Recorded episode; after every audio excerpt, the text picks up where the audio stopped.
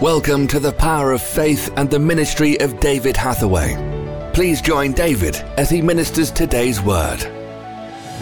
And then in verse 6 of this chapter, when they were therefore come together, they asked him, saying, You're talking to us about the baptism of the Holy Spirit. You're saying that we have to stay in Jerusalem, we have to not begin our actual ministry and I want you to realize they were told not to begin the ministry until the Holy Spirit came.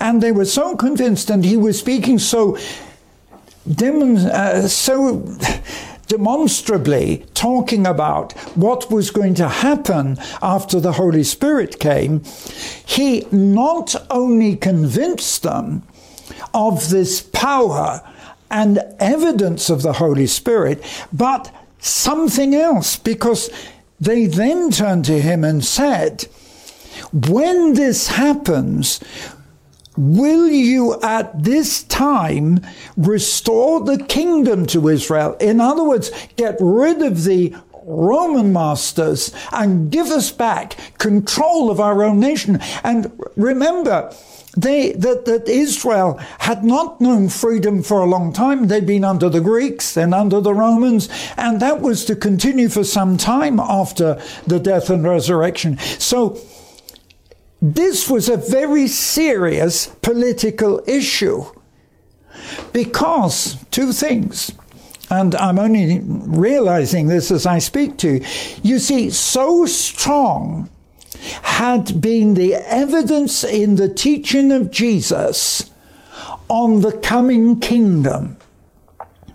You know, I, the more I, I, I, become an evangelist, the more evangelism, and particularly in this time when I've been at home and researching and studying and praying, I become more and more conscious that the biggest message that Jesus taught when he was on earth before his death was Bible prophecy.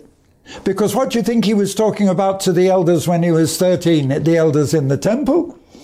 And so often he is referring to the fulfillment of Scripture. So not only was he the fulfillment of Scripture, but he is relating what is to come and still speaking, and so strongly that when the disciples hear about this coming of the Holy Spirit, they're so taken up with the combination that they say to him, Will you, when the Holy Spirit comes, restore the kingdom to Israel? In other words, are you going to be the coming king? And is this what we're looking for?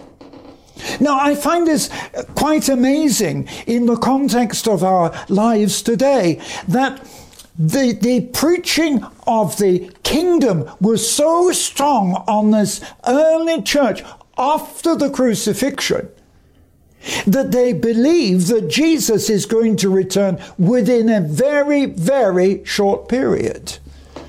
But of course, as we know, 2,000 years have passed. But then, and again, you mustn't lose the context of this because in the very next verse, verse 7, when they're saying, when the Holy Spirit is come, with the Holy Spirit will you restore the kingdom.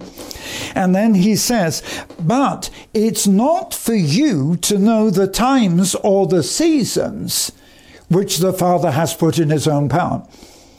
And you know, this is a very strong warning because even today and in the past, uh, my father, for example, was what's known with regard to prophecy. My father wrote books on and, and taught and, and, and, preached on, uh, on, on, on Bible prophecy and the second coming.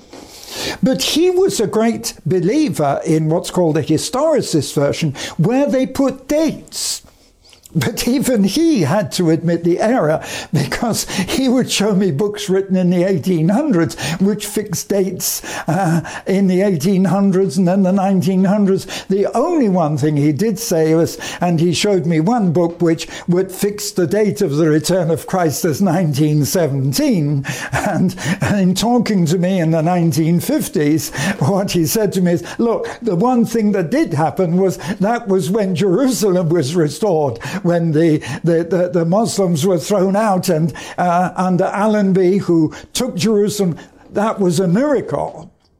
And strangely enough, that was one of the dates that they had determined as being for the return of Christ, but it wasn't. So I could never accept date fixing. And it disturbs me when even today I see so called prophets and people that write books who try to work out from the prophecies in Daniel, and usually it's from the prophecies in Daniel, they try and work out an exact, precise date. Oh, yeah, that's, that, that's happening all the time. I mean, there are people saying that he has to return at the Feast of Tabernacles and that it will be in such and such a year because they try to calculate the weeks and the days from Daniel. But Jesus himself rebuked that. He said, It's not for you to know the times or the seasons which the Father has put in his own power.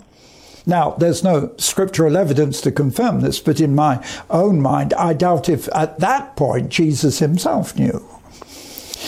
But instead of just leaving it at that, and you've got to get this context, they would come together, they asked him, You've told us about the Holy Spirit.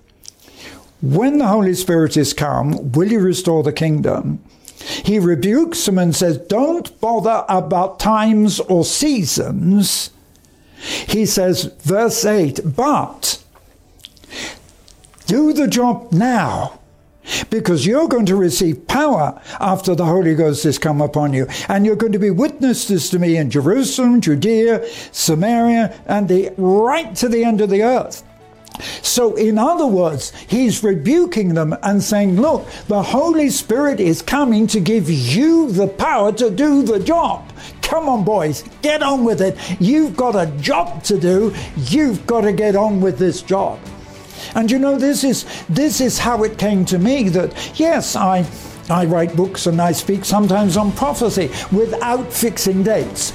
All I'm saying is that we are so much nearer the return of Christ and that many of the prophetic signs are being fulfilled, and yet that does not slow me down, but only renews that spirit within me of that I'm going to receive power to become a witness to the end of the world.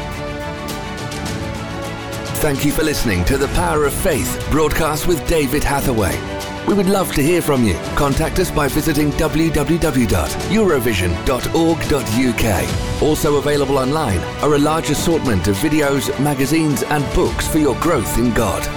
We would like to give all new subscribers to David's ministry a free gift. To receive your free gift, visit www.eurovisiontv.org. Remember, those who know their God will be strong and do exploits.